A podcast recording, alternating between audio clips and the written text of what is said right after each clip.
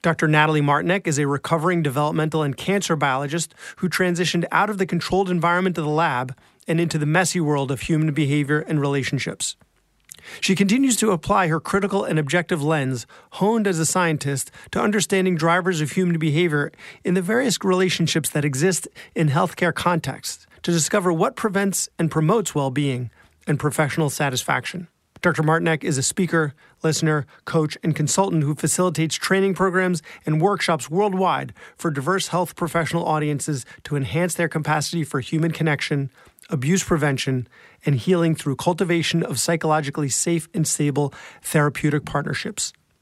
She recently published her first book, The Little Book of Assertiveness, to provide scripts for shifting power dynamics in professional relationships to embody the qualities of a respectful and compassionate healthcare culture that enables everyone to thrive. We discuss how to be assertive in the hierarchical environment that is medicine without offending your superiors. And it starts with being curious. We then pivot into discussing compassion fatigue, first by defining it, and then by exploring ways to interact with patients in a way that doesn't end with us unnecessarily burdening ourselves with no benefit to the patients. We then end with some self-care practices that allow us to process those burdens. Welcome to the Physician's Guide to Doctoring, a practical guide for practicing physicians.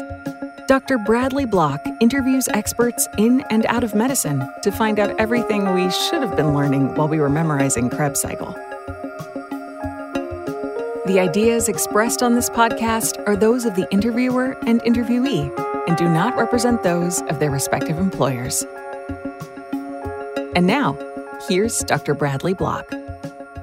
Dr. Natalie Martinek, thanks so much for being on the podcast. Thanks for having me, Bradley. So let's start with your origin story. What's your PhD in and what was your thesis? My thesis, so this is a really awesome title. It's Spark is required for basal lamina stability by mediating type 4 collagen deposition during embryonic development of Drosophila melanogaster. Oh, Drosophila melanogaster, my favorite, my old friend.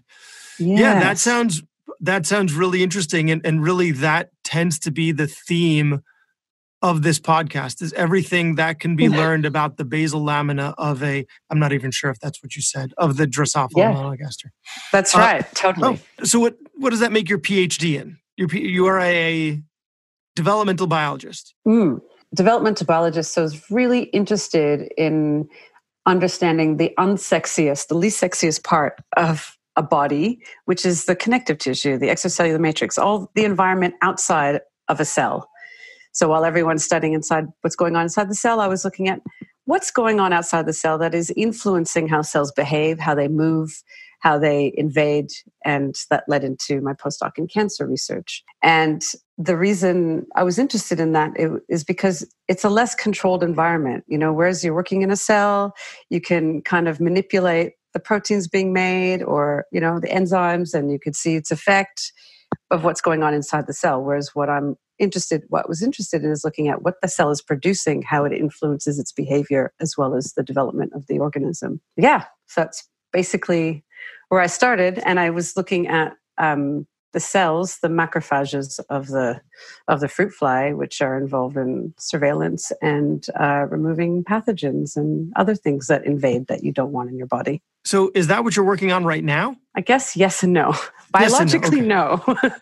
So where that led to was trying to understand how to relate these cells that normally move around the body, play a role in the immune system, monitoring, surveillance, protection against microbes and pathogens, into still using Drosophila to study tumorigenesis.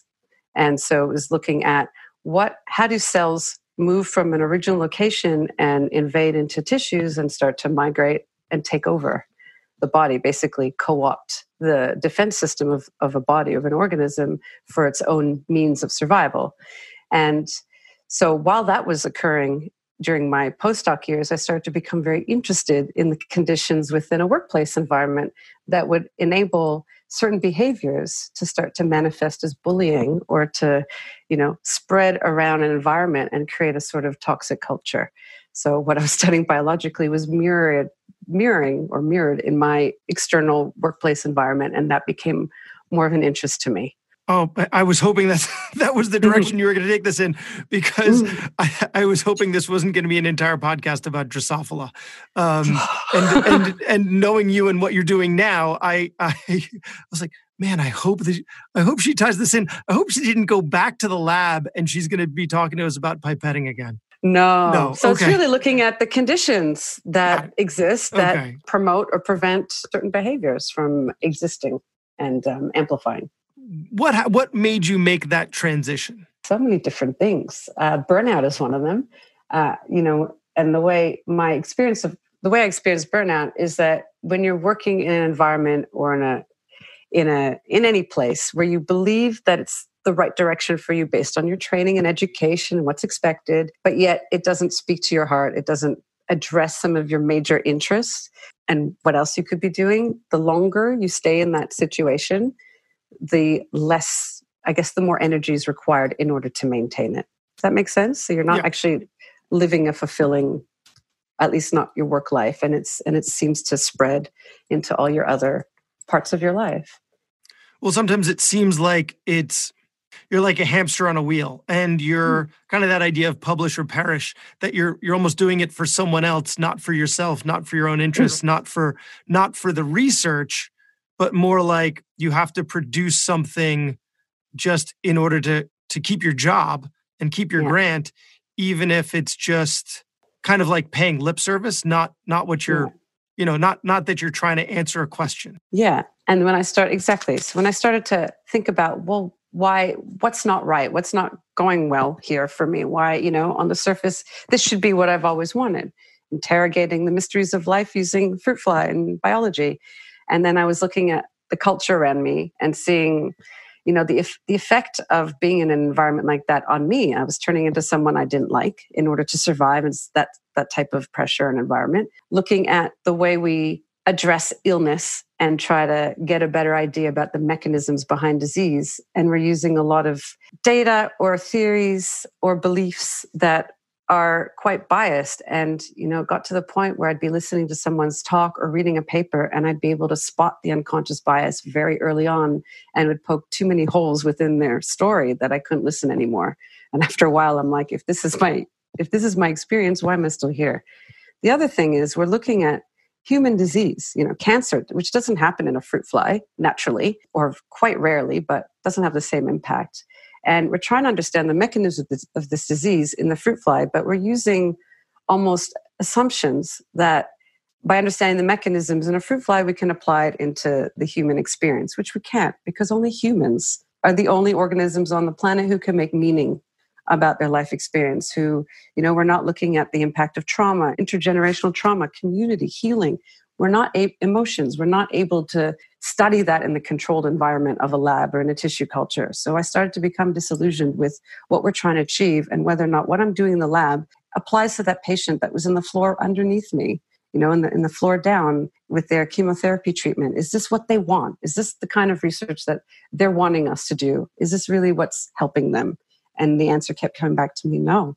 So after a while, it was just, I recognized that this is not ethical or within my integrity to continue in this way. And I had to make that tough decision to hang up my lab coat for good, at least in that setting. So it sounds like you were so distanced from the intervention itself, like, the research that you were doing was so far down the road from the eventual intervention, which was then, distanced very far from the patient itself, that it was hard to continue doing that work. And it was almost like you were in the academic rat race.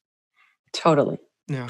And it felt a bit exploitative, because we're getting public funds, we're using public funds, we're justifying our, the rationale for our research by saying this can potentially have some sort of direction towards a cure, but we don't know. And we're kind of building up hope. And I recognize the importance of that, but it's like, it didn't feel authentic that we're actually caring about the patients, that we're in the same hospital as our research institute. We weren't actually talking to them to find out what's meaningful for you. What is it that you need us to be studying in order to support your experience? So it just felt so removed. So then you pivoted, and you wrote a book on assertiveness, which I would imagine a lot was taken from your experience in academia and in that lab setting. And then you also speak on compassion fatigue. So first, with regards to the assertiveness, tell us a bit about the book and your workshops. So assertiveness, is this topic that I didn't anticipate would be this common thread running through my life since I was a kid. I noticed over the years, especially as a Canadian, having moved to Australia, there's so many similarities between these two countries, and there's quite some massive differences. And I noticed the one difference is that people were not as upfront with their feelings or their truth, being honest. So you wouldn't know where you stand with everyone. Everyone's working hard to make sure everyone, looks good, feels good. In which country? Australia. In Australia, okay. Yes, sorry. And no one would really raise issues. It's only that, you only discover that there's an issue when it just becomes conflict, like boom, out of nowhere. And then it would make me think about why that is. Why are people so afraid to speak honestly about their thoughts and feelings or ideas? What are we so afraid of? And it wasn't quite my experience in Canada. People would be upfront with where things stood, and you'd be able to, work together. And maybe it was the environments that I was in. But I found among really educated people, and this is not just in Australia, this is widespread, and this comes from doing lots of coaching and training work with physicians and other health professionals and non-health professionals, the common theme is that people are too afraid to challenge ideas, especially the ideas that come from someone who's perceived as an authority figure or someone who's more knowledgeable than they are about a topic or an area of expertise. And so they're more likely to be compliant and listen or be combative in order to push their viewpoint across instead of challenging.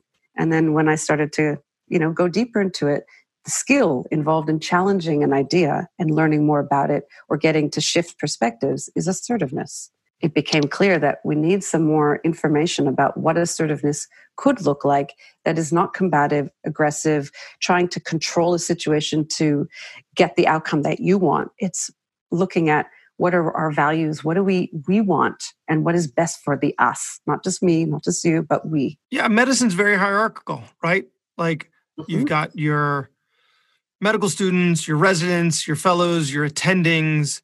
You have the nurses and the nursing assistants. You have, this complex system, but with a very clear hierarchy. Mm. So it can be challenging to assert yourself without being disrespectful or, without fear of the repercussions of at least it being viewed as disrespectful. So what recommendations do you have for within that hierarchy for asserting ourselves, right? If we're a resident, we have a question for attending. If we think that a patient's we should be paying more attention to a lab value, or we think that the surgery may not be the best thing for this patient. What recommendations do you have for asserting ourselves without being disrespectful? It's a good question, because I think there's this assumption that assertiveness comes with disrespect, that we can't be assertive and respectful at the same time. Whereas my version, as I describe in the book, is extremely respectful. It's acknowledging the role that we each play in a team, that we each have an important role, and they're all required in order to fulfill a purpose or to achieve, this desired outcome for all of us, including the patient. So as best as we can. So assertiveness, the way I use it, is about applying inquiry or curiosity. So we all have different assumptions. We all have different beliefs. We all view our roles differently and each other's roles differently. So how do we know what we're thinking unless we ask the question, tell me more. Tell me more about what you understand about the situation, or can you help me understand what you mean by that? So I'm on the same page as you. So we have to recognize everyone's role is important. Therefore, we should be respectful that we don't each know everything. There's something that I can learn from someone else, and I want to learn from you in this moment. So please help me understand. So I see that just the asking questions instead of expecting to know all the answers, because that's part of the culture as well, that you just should know. And that it's a sign of weakness if you ask questions. Assertiveness kind of breaks through that and goes, I don't have all the information. I don't know everything. I'd like to know what you know. Please teach me. Please show me. I want to you know, you have some wisdom that could benefit me and us. I'd like to know it. So it sounds like you would maybe phrase the question as if you're acknowledging that you may be wrong. So like, if you're questioning the way a surgery's, the plan for this, the way the surgery is going to be done, it should be, you think it should be done B, and the plan is to do it A, you would more ask it assuming that A is the correct way to do it, but you think it's B, right? So like the assumption is that the person who is asserting themselves is actually incorrect, but they want to know why, you know, why answer A is actually correct. So that's the way that you're being deferential within the hierarchy, but at the same time, maybe, you know, that's the way that you're questioning the authority. Yes, you're not coming across as, I know better than you, and you must be wrong. And I'm also not coming across as, I'm wrong. I'm not making any assumptions. I'm just saying, I'm wondering about your plans. Please describe them to me because I want to make sure I understand them because I may have missed something. And that way I can ask questions as to, you know, explaining why you're doing it that way, not because I think you're doing the wrong thing or I don't trust your judgment. I'd like to know. I'm curious because it's part of my learning. It's coming from this place of humility, curiosity. I want to learn more and I want to learn more from you. So like if this patient were to walk through my door, I don't know if I would have made the same decision. How did you arrive at that decision? Yes. Okay. Yeah. So share your thinking process behind it because I'm curious about how you approach a problem or you approach a situation. And I'm curious to know if it's the same as how I would do it. It's like that's just the idea about learning. I'm here to learn. Are there any, and those individuals, right? That's what their primary role is, right? They're apprentices. So they're there to learn. Yes. Are there particular phrases that you've found useful or the opposite? Any phrases that are particularly toxic that we should avoid? Oh, anything to do with feelings where you're trying to describe someone's feelings. So when you say, you know, when someone's expressing something and they're coming across as a little agitated, I see you're really agitated. Oh, don't do that because you're just going to tap into their agitation and amplify it. It's also kind of suggesting you understand their experience better than they are when you're pointing out their feelings. You know, the other way of doing that is I can see that there's something there's an outcome here, or there's something that happened that wasn't what you expected. Can you tell me what's going on? You know, what's happening right now? So that's what I call a safer way, less emotive, potentially less condescending sounding, even if it's not your intention. Another thing is, I'm sorry you feel that way. You know, if you said something or did something that wasn't the right thing in that situation with that other person, you're not taking responsibility when you say, I'm sorry you feel that way. I'm sorry that what I said was hurtful, or I'm sorry that what I said didn't land well, that wasn't my intention, let me try this again.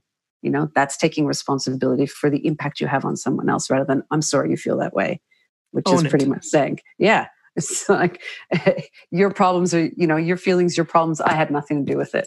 Like I'm sorry your reaction wasn't what I expected. Yeah. Yes. Yeah. Okay. Yeah. But with regards to the assertiveness, are there particular phrases that would be useful? I guess it depends on the context, because in the book, it's talking about different situations and barriers to assertiveness. What kind of power dynamics are occurring that makes it hard to speak up? Because, you know, like what you mentioned, there's a hierarchy, but there's also other inequalities that are present within any environment. We don't all have the same starting line in life. So we can't just go, I'm going to stand up for myself, because you can be making your situation a lot worse if you don't understand the unwritten rules of the place. So it's always about understanding what are the values that we each share here and communicating that. I see that you want this best outcome. So what do we each need to do in order to achieve that? It's very proactive. All right, well, let's pivot now to your other area of interest, the compassion fatigue. Right, something that a lot of us in medicine are experiencing. We had a speaker on the podcast a little while ago, Dr. Tori Seppa. She's a psychiatrist, and something that she's written about is the fact that we give so much to our patients that when we get home at the end of the day, we really have nothing left for our family. So first, let's define, what is compassion fatigue? Yeah, I'm interested in what you said. It's like we give so much to our patients that there's nothing left for us. That's exactly it. We are giving too much and we're not able to monitor the level of which we give and whether and when it's enough. You know, when is our level of giving sufficient to get the job done or within the realm of our role and responsibility with that patient, which will differ slightly with every other patient. The definition of compassion fatigue. So there's a few definitions out there because it was coined in 1995 by Figley. And from my own study of doctors and other health professionals over the year, I've come to a different definition, which is less about compassion and more about empathic overload. So compassion fatigue is not because we are being too compassionate. It's because we're not being compassionate. That's the problem. So there's empathic overload that resulting from an imbalanced emotional investment in helping another who we perceive to be in a more vulnerable or disempowered position, coupled with an absence of self-care practices. So we are dealing with this sort of power imbalance or this perception that this person is so needy that I need to give them more than I have the reserves for, and I'm not doing enough practices within myself to recharge my supply of energy.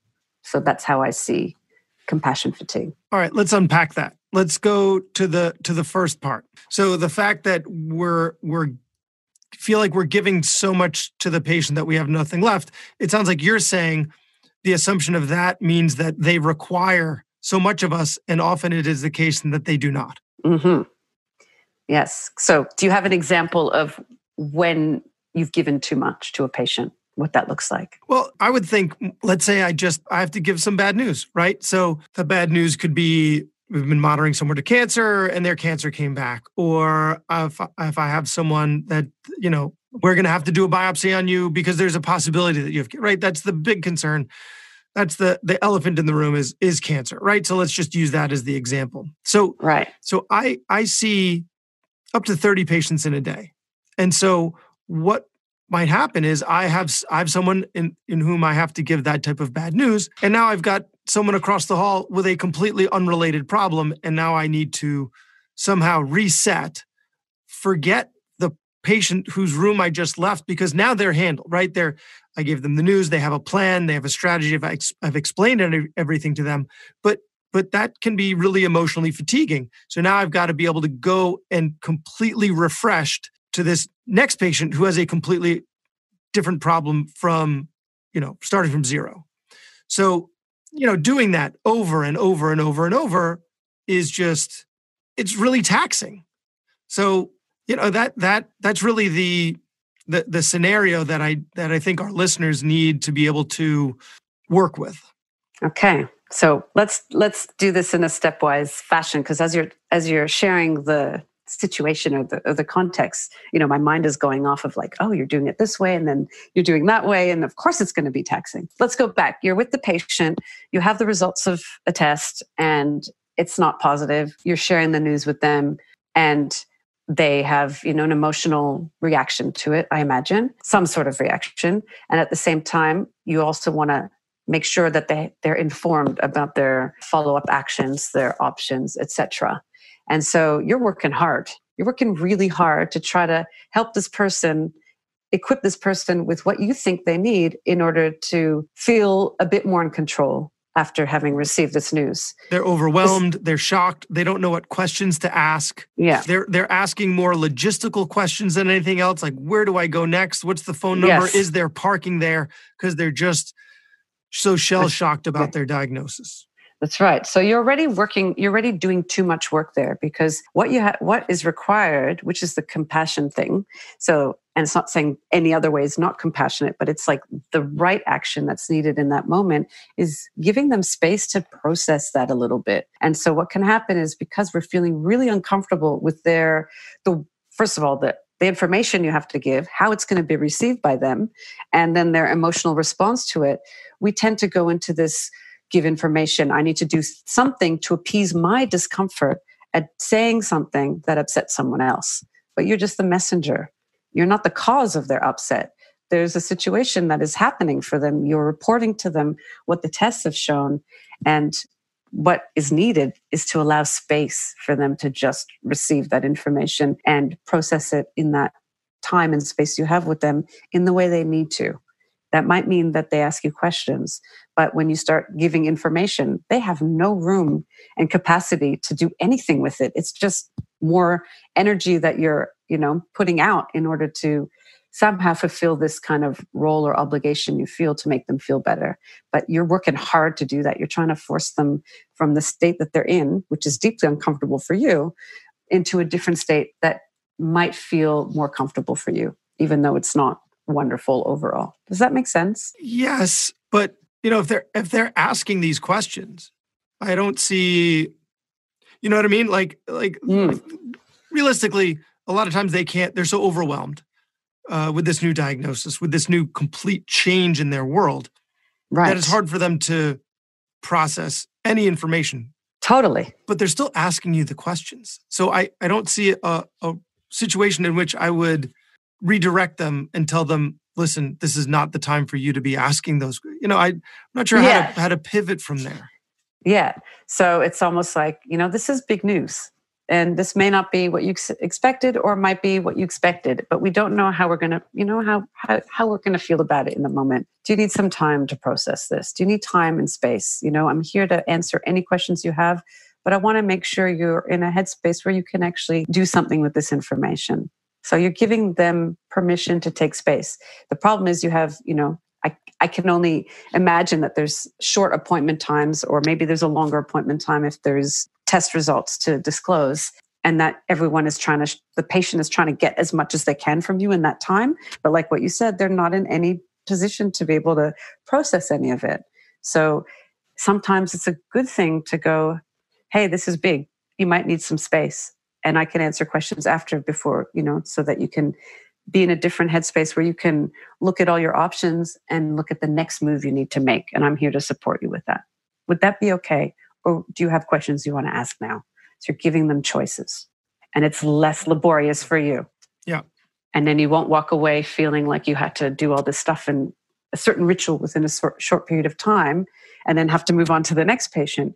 You gave space, you allowed the space for them to decide what they need next, which is, I'm not saying that that's not what's done. It's just a different way of doing it. Yeah. That is more allowing. Letting them know, just acknowledging out loud that this is a very overwhelming thing and they might have difficulty processing it all at once. And so if they need just a little bit of time before we regroup and decide what happens next, then they can do that. At least in my practice, I could very easily just go on. I could go see the next patient and give them at least a few minutes to kind of, maybe they want to call a family member if they came by themselves or something like that. Yeah. That's right. So there's ways you can manage the time. Breathe.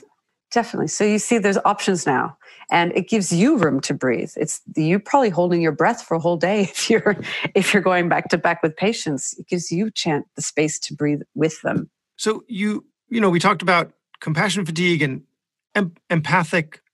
I apologize. It was empathic overload. Empathic overload. So, what's the difference between compassion and empathy, or I guess empathy and compassion and empathy? So again, there's so many different ways that I see people describing it. Empathy to me is emotionally neutral. It's the ability to basically attune to what someone else is feeling.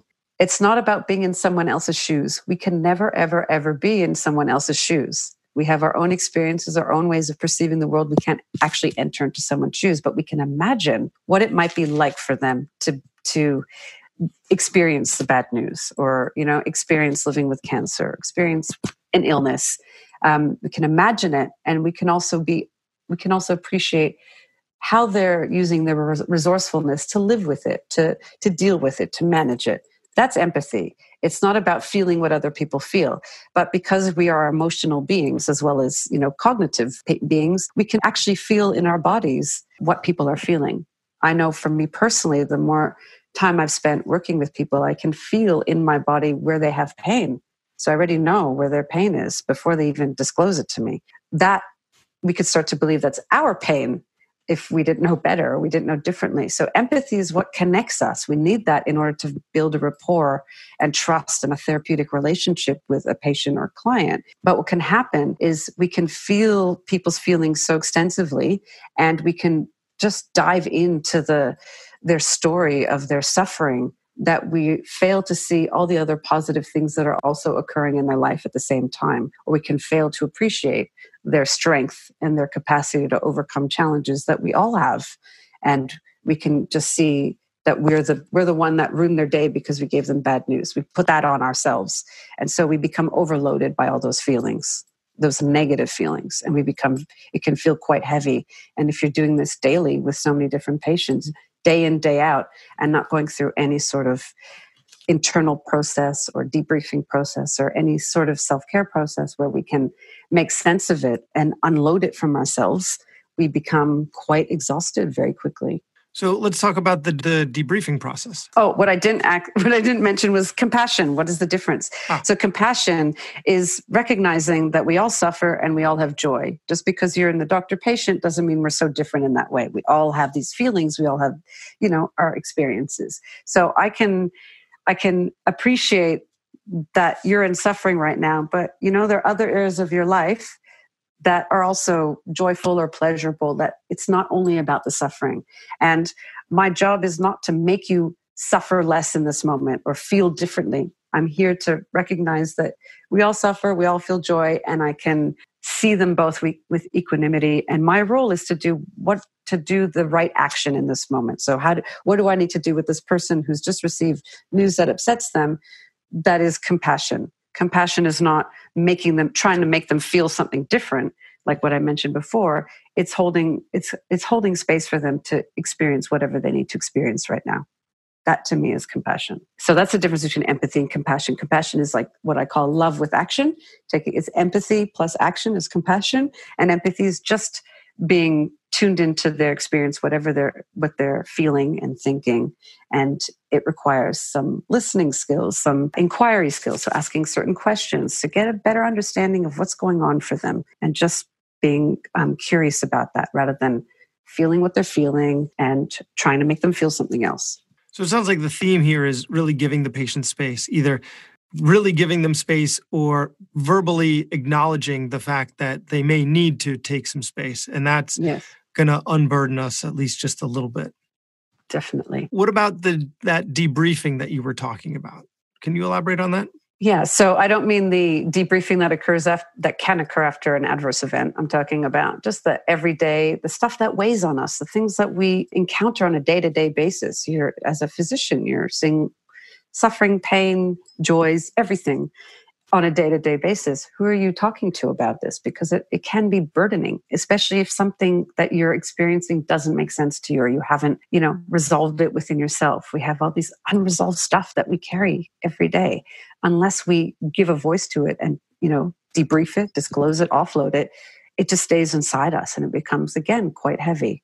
So it's having a trusted person in your life, whether it's a therapist, a counselor, a peer, a colleague, a manager, supervisor, doesn't matter, as long as you feel safe with them and you trust them and they're not trying to give you advice and try to make you solve the problem. It's about holding space for you, to giving you space to disclose the things that are weighing on you. And through that process, you might develop your own aha moments. So it's just, again, allowing yourself to have the space the same way you've just given for your patient. Is there a role for journaling in there? There might be some issues with legality and HIPAA, at least in the United States, just being able to talk to people about what's happening with your patients, although it's easy to make these fairly anonymous. If you're speaking to a spouse or a colleague about a patient, it's really important that you leave out any identifying information because it's a legal issue. Yeah, so here's the thing. Consult your lawyer before you start something like that. Well, it's not about your patient. In the end, we can say it's about our patient, but really it's about us. There's something that we experienced with the patient that's bothering us. So you don't even have to talk about the patient. It's about what's bothering you, what's unresolved in you, that working with a certain patient has brought up.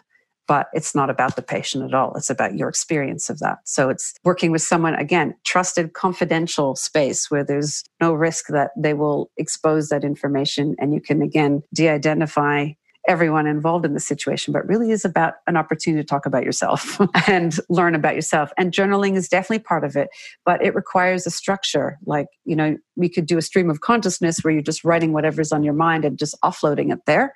Definitely can be therapeutic. You can use a self-reflection practice that is helping you get clarity about a problem or, you know, again, something that's weighing on you. But what I find the most powerful is when you're doing it in the presence of someone else. Someone else is witnessing you. They're not trying to solve your problem because they can't. It's not them. They don't have more expertise in your problem than you do. It's your problem.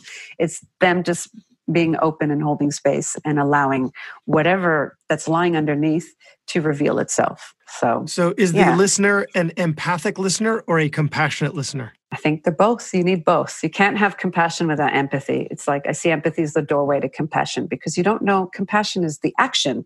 You don't know what to do unless you are able to attune to what's needed by that person. What's needed or what's needed in that situation. And what's needed is not dictated by you. It's dictated by the moment. You know, like I said, someone breaking bad news, you think you have to kind of appease them and make them feel better before, you know, you send them on their way. That's not necessarily compassionate because you didn't give them space to actually grieve. And maybe they're not really great at grieving or, you know, expressing emotion. And you enabled that to happen, which is a really good thing. So compassion is the enabling, the allowing, the permission. The non-compassion is the pushing, the forcing, the trying to control. Are there any other self-care practices that you recommend? I'm all about talking, as you can tell. So I'm big on the talking and debriefing with, again, a trusted person who knows how they can support you. You've told them or you've trained them on how to support you. A big one is reflective practice. So, you know, one form of that are Schwartz rounds where, you know, that's a way of getting together with other physicians or your team and talking about things that occur in the workplace and, you know, holding space for these conversations to happen, which are often held secret and buried in shame because somehow we're supposed to believe we know everything and that we could do everything perfectly. And that's not possible. So the Schwartz rounds is one format. Reflective practice is a more structured format that also allows you to figure out what next step to take or how to do something differently because you would have reviewed the impact of your actions with a patient, with a colleague, whatever the situation is, and then learn from it and learn and think about how you could take a different step forward next time. And it's really, again, non-judgmental, very open, and about problem management. So those are two very powerful ways that can prevent compassion fatigue. And they all involve talking. About everyone's favorite subject, themselves. Themselves, right. But what we also learn from everyone in the group, what you learn about from someone in the group also applies to you. So one person shares their issue and it becomes a group kind of learning opportunity because we all experience these things. Is there anything that we didn't talk about today that you'd like to mention to our physician audience, either about assertiveness or compassion fatigue? Yeah, because they're too big. Yeah, I think overall it's learning, how to be okay with the myriad of emotions that we get exposed to and the emotions that we feel. And the more we allow ourselves to be uncomfortable, the easier it becomes to be with someone when they're going through their toughest day and not trying to make them have any other experience than the one they have. And it's less energetically taxing on us. And it's actually more supportive for the patient. So everyone benefits from that kind of interaction. I think I heard Tim Ferriss once say, a successful life is judged by the number of uncomfortable conversations you have. I think there's something to that. And that's assertiveness. Exactly. It's naming the elephant. So in my book, I talk about ways. I provide scripts on naming the elephant, and it breaks the tension in the room. And again, it brings some relief to everyone in there. So where can people find the book and where can people find you online? Well, I'm on Twitter a lot. That's where I found you. That's where you found me. So I'm at Nats4docs. And the book can be found on Amazon, and it's called A Little Book of Assertiveness. And don't let the name fool you. Dr. Natalie Martinek, thanks so much for being on the show today. Thank you so much, Dr. Brad, for having me. That was Dr. Bradley Block at the Physician's Guide to Doctoring. He can be found at physiciansguidetodoctoring.com or wherever you get your podcasts. If you have a question for a previous guest or have an idea for a future episode, send a comment on the webpage. Also, please be sure to leave a 5-star review on your preferred podcast platform. We'll see you next time on the Physician's Guide to Doctoring.